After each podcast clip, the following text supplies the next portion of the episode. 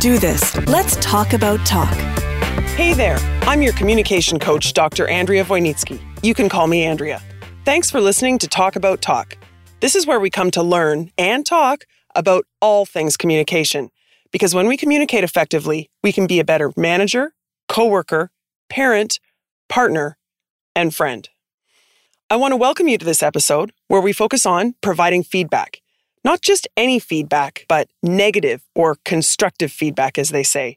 This is one of the most common questions that I'm asked. It's so nice to hear that my Talk About Talk listeners are so caring. They want to learn how to provide effective feedback so they won't shatter their employees' egos. And they aren't alone. In fact, feedback has been touted as one of the hottest topics in business today. And I touched on feedback briefly in the Q&A episode I did recently. But I realized that this topic deserves more attention, as in a full episode. Coincidentally, in today's Globe and Mail, there's an article in the Report on Business entitled Dealing with Criticism at Work. So I realized that this angst about feedback isn't just about providing it, but also about receiving feedback. At the end of this episode, you'll have some concrete advice about how to provide someone with negative or constructive feedback in a way that is most productive and least traumatic. We want the feedback to result in positive change for the employee and for him or her not to feel like he or she is on the firing line. Whenever I think about delivering negative feedback, I think about a specific experience that I had when I was maybe 28 years old. I was a brand manager and I managed maybe three or four people directly, plus a cross functional team. One of my direct reports appeared to be as smart and ambitious as everyone else around, but her productivity was not up to par. So I first mentioned this informally to her behind closed doors. Then I formally wrote it in one of her performance reviews, not as a main point, but as something to address. But she didn't. So then I documented it even more strongly in her next performance review. But she just didn't seem to get it. She wasn't pulling her weight. Finally, I had to put her on probation. I created a plan to explicitly define the situation and set goals for her to achieve. I remember I couldn't sleep the night before I met with her. I was so nervous. It was definitely one of the most stressful things I had to do as a manager.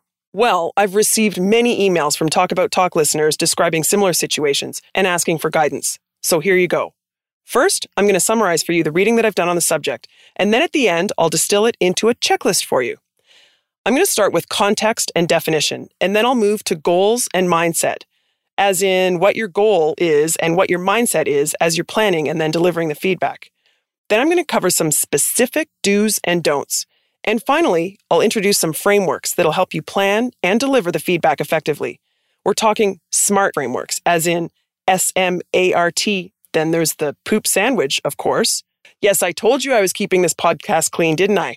Yes, I said poop sandwich. And then there's the helpful red, yellow, and green light framework. Sound good? As I said, this is one of the hottest topics in business today, so I had several sources to draw on.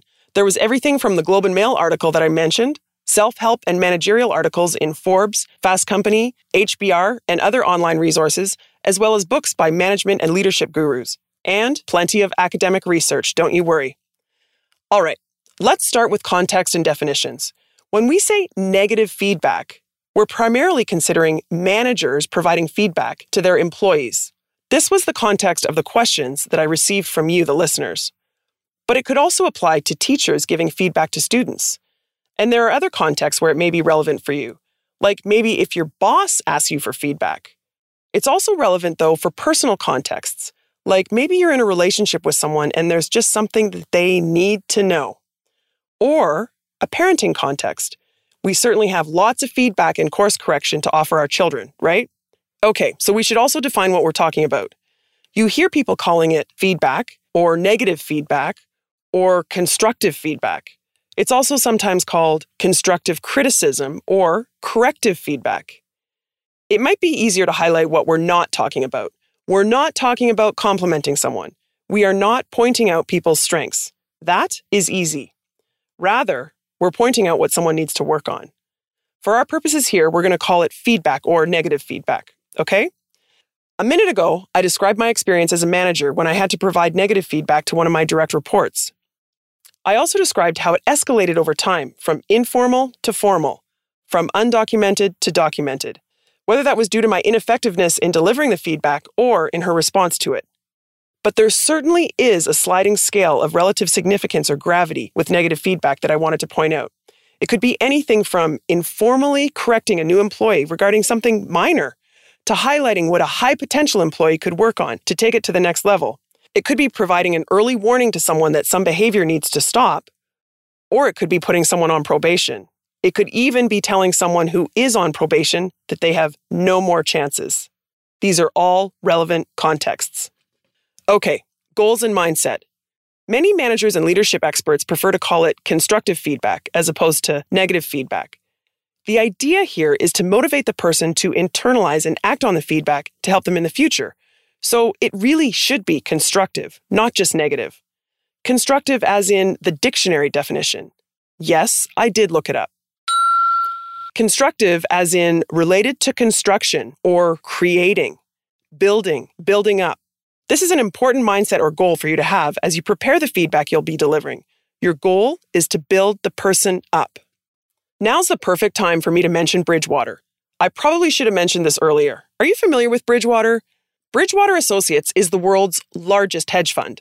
Famously, they ranked, yes, ranked their employees by performance, as in, you're number one, you're number 10, and you are last. But they also did so with what they call radical transparency, meaning, as you might guess, it was announced publicly. Can you imagine? And this strategy for providing feedback seems to be getting some traction, at least a lot of media attention.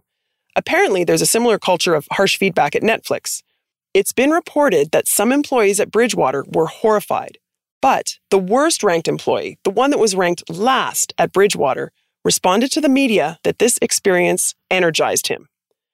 This is an aside, but I have to say it. Kudos to that bottom ranked employee for this response. That was both brave and brilliant. I mean, he could have just quit or been fired, but instead, he turned it into an opportunity where people want to watch his progress, and he's endorsing his employer's strategy. Brilliant. I also have to say that personally, I'm in the camp of publicly recognizing achievements, the positive, but privately recognizing the negative. That goes for parenting too, right? They say you shouldn't publicly shame your child. The same goes for work, as far as I'm concerned. Publicly shaming employees might be aligned with the culture at Bridgewater, but generally, I think this is extreme and probably not effective, unless in the extreme case like Bridgewater, it aligns with the culture and therefore the type of employees that they're seeking to attract. In a nutshell, I would say that publicly giving negative feedback seems a bit toxic to me. Rather, Leadership gurus advise that your mindset and the general tone in delivering the feedback should be focused on encouraging the employee to thrive and excel. Got that? Thrive and excel. So ask yourself as you're planning to deliver some feedback will the employee perceive that I want him or her to thrive and excel? Also, when it comes to mindsets, let me tell you about Tamara Chandler, the author of Feedback Why We Hear It, How to Fix It. You can find a link to this book in the show notes. Tamara Chandler defines feedback as clear and specific information that's sought or extended for the sole intention of helping individuals or groups to improve, grow, or advance. I love that. Let me repeat it. Feedback is clear and specific information that's sought or extended for the sole intention of helping individuals or groups improve, grow, or advance. The four key words there for me are sole intention of helping. Okay, then. So, in terms of mindsets, let me briefly summarize. We are truly being constructive. We're focusing on building the employee up. We're focusing on them thriving and excelling. And most importantly, we're exclusively focused on the sole intention of helping. Would I highlight these things to the person that I'm delivering the feedback to? Possibly, but probably not explicitly. But when I'm planning and delivering the feedback, I need to ensure that this is my mindset. And now, the do's and don'ts. The first question you should ask might be one that you hadn't thought of. The question is Are you the right person to be giving this feedback? I'm not talking about taking the easy way out and suggesting that someone else do the dirty job for you. The real question here is whether you've created a relationship of trust with this person. And if not, well, maybe that's on you. But it could be that you're not the correct person to be giving the feedback, in which case, you can certainly voice that, hey, I don't think I'm the right person to be giving this feedback. He or she needs someone that they know and someone that they trust.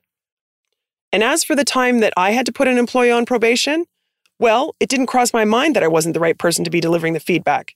In retrospect, I realize I definitely was the right person, but I certainly should have asked myself this question before I proceeded. I encourage you too to consider whether you're the ideal person to be delivering the negative feedback. It's a fair thing for your organization to consider. Trust is key. Ultimately, if the person doesn't perceive trust, they won't receive the feedback.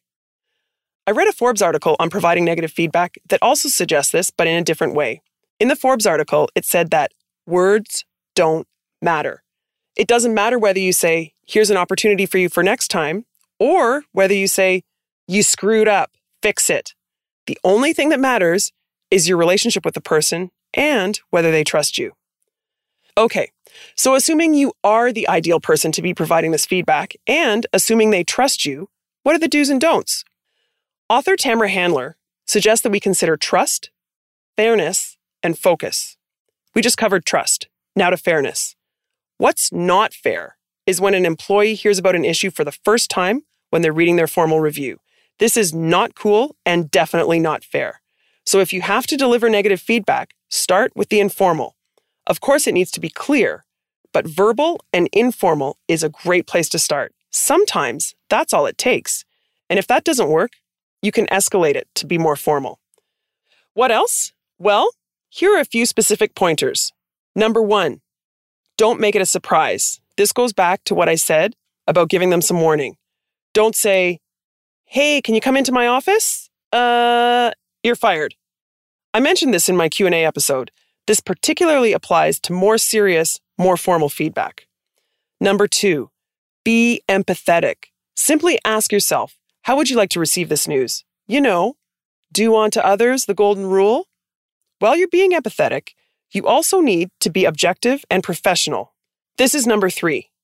According to a recent HBR article called The Feedback Fallacy, the research is clear. Telling people what we think of their performance doesn't help them thrive and excel, and telling them how we think they should improve actually hinders learning. What we should be doing instead is giving them objective instructions. This is how they can succeed. So it's not, here's what I think. It's more, here is exactly what you need to do, like an instruction manual. And you must be professional. This is number four. Don't joke around.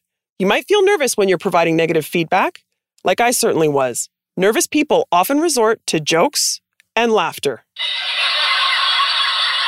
Okay, stop. This isn't funny. Keep it serious. Not grave, but yes, professional. So this isn't joking around. But on the other end of the spectrum, this also is not a formal threat. Number five is don't threaten the person. As in, if you don't conform to this, you're out. Unless perhaps you're in the situation where it's a repeated offense and the person hasn't conformed. This is advisable for legal reasons too. Next, you also need to listen when you're delivering feedback. You may have heard that listening is what I've identified as the number one most important communication skill in general. It also happens to be something that managers seem to forget when they're providing feedback. I know I didn't think about that when I had to put my employee on probation. I knew that she had to understand the probation terms, of course, but I wasn't thinking beyond that. We need to prepare ourselves so we know what to say, but we also need to be prepared to listen. And we need to be proactive about it. So we should ask questions and then listen. Got it? Okay. One of the articles that I read said that constructive criticism is more likely to be accepted if the criticism is timely, clear, specific, detailed, and actionable. Hmm, that got me thinking of a checklist for goal setting that I've heard many, many times over the years. You know, SMART goals specific, measurable, action oriented, realistic, and timely. S M A R T. It's probably no accident that this acronym used for effective goal setting would also apply to providing negative feedback. Let's run through it. S, be specific. Be perfectly clear. Be focused about what you mean. So you're not telling the person to, quote unquote, work on your communication skills, but rather you're saying, Next time you lead a meeting or a presentation, you need to ensure that everyone in the room knows why they're there and what you're delivering. As I mentioned, it shouldn't be about describing what they did wrong. Rather, it's about providing instructions on what to do next time. M. M is making sure the goals are measurable, objectively measured, ideally. A is action oriented, so the person will know exactly what to do, what behaviors they need to start or stop. R is realistic. Of course, the prescription coming out of the feedback that you're delivering needs to be realistic. It's what you're asking and in what amount of time. This needs to be considered, and of course, it needs to be realistic. And last, T, make it timely. Don't wait for the formal annual review. All sorts of psychology research demonstrates that timely feedback is way more effective than delayed feedback. All right, so we have the SMART framework. What else? Well, remember the Globe and Mail article that I mentioned? In that article, leadership consultant Merge Gupta Sunderji talks about considering the validity and the importance of the feedback you're receiving. So he was writing to help people who are receiving feedback. But we can turn this around to be for the manager who is providing the feedback. We have an obligation to ensure that the feedback is valid and important, and that the employee perceives it as valid and important. This seems like a very, very simple framework. Just two things validity and importance. But it's critical for feedback. With validity, the question is is the feedback true? The feedback needs to be undeniably true. Then, second, is it important in terms of helping the employee reach their goals? And is it important to the organization? It's ultimately up to the employee to decide whether it's important to them personally. But you might want to talk to them about why this skill or behavior is important in terms of performance at the organization. It'll also help keep things objective and empathetic at the same time. You're saying, however implicitly, that this is what is valued and important around here. I think you've got it in you to deliver this, if you agree that this is something that you want to work on. Okay, we got it. Validity and importance. For the next two frameworks, I just want to point out something that has probably occurred to you. It's often considered a requirement of evaluations that there are both positive and negative feedback included. So if you're mentioning something bad, you better mention something good, and vice versa. With that, let me start with the poop sandwich. You may have heard of the poop sandwich referenced as something slightly more profane. Have you heard of a poop sandwich? It's good, bad, good. I gave this example of a poop sandwich in another episode. Here goes. Everyone around here really likes you so much. You're such a great team player. Unfortunately, we're going to have to let you go due to your lack of productivity. But don't forget, everyone here loves you. That was a poop sandwich. Here's another. Clearly, you're super smart, but you're just not hitting the numbers that we expect. But wow, you're ambitious. Again, did you catch that? Good, bad, good. This poop sandwich approach to delivering feedback has actually become a cliche and not a good one. People expect it and they make fun of it. So try to avoid it. Instead, I offer you another suggestion the traffic light framework. Start, continue, stop. So the green light says start, the yellow light says continue, the red light says stop. It's that easy. Here's what you do you tell the person that you're using the traffic light or the start, continue, stop framework, and you describe how it works. You've assessed their performance and identify things that they should start doing, things that they should continue doing, and things that they should stop doing. All things that will help them advance to the next level. If you consider this framework carefully, you might notice that start, continue, stop is the opposite of the poop sandwich. Two of the three items, start and stop, actually highlight things that need to change, but in a more constructive way. Beautiful, right? It also provides us the opportunity to focus more on the future when we start and continue with something than the past, when we stop doing something that we already did. And it's more about changing and a growth mindset, stopping and starting, rather than staying constant with a fixed mindset, continuing. I can tell you personally, as someone who's been on the receiving end of this framework and as someone who has delivered feedback using this framework, it is very effective. Similar to the Start, Continue, Stop framework, the HBR article that I mentioned promotes exploring the past, the present, and the future when you're delivering feedback.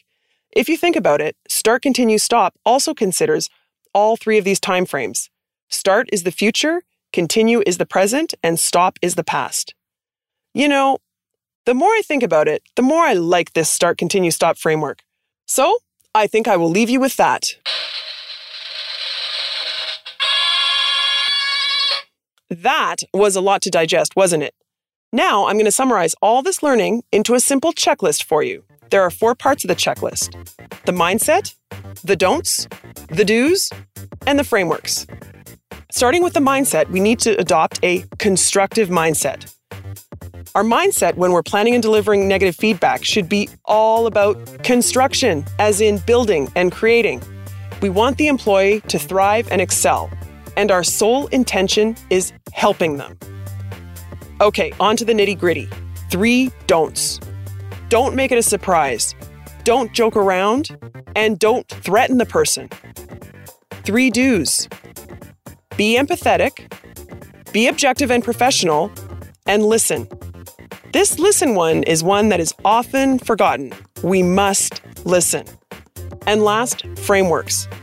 There's the SMART framework. Make sure that the feedback is specific, measurable, action oriented, realistic, and timely. The second framework is one that we should avoid. Avoid the poop sandwich. You know, the good, bad, good model. And last, you might want to try the start, continue, stop, or traffic light framework. There you go. I created a one page cheat sheet with this checklist for you that's in the show notes. You're welcome. I leave you with one last thought.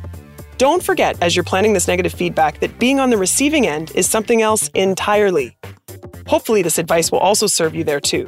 The next time someone's giving you constructive feedback, you can appreciate how difficult it is and maybe also think about their intent. Now that you have all this advice, you might be able to identify where they mess things up. But just remember, it's not easy to be on either side of this conversation. Well, that's it. I hope you learned something and that you now feel more confident about providing effective negative feedback. I thank you so much for listening. Please subscribe to the podcast if you haven't already. Hey Siri, subscribe me to the Talk About Talk podcast. Just to confirm, would you like to subscribe to the podcast Talk About Talk? Yes. You are already subscribed to Talk About Talk. Yeah, I knew that. Also, please subscribe to the free weekly Talk About Talk email blog. And no, I don't think Siri knows how to do that yet. So just go to the talkabouttalk.com website and you can easily sign up there. You can also access all of the past blogs and podcasts. All right, that's it. Thanks again for listening and talk soon.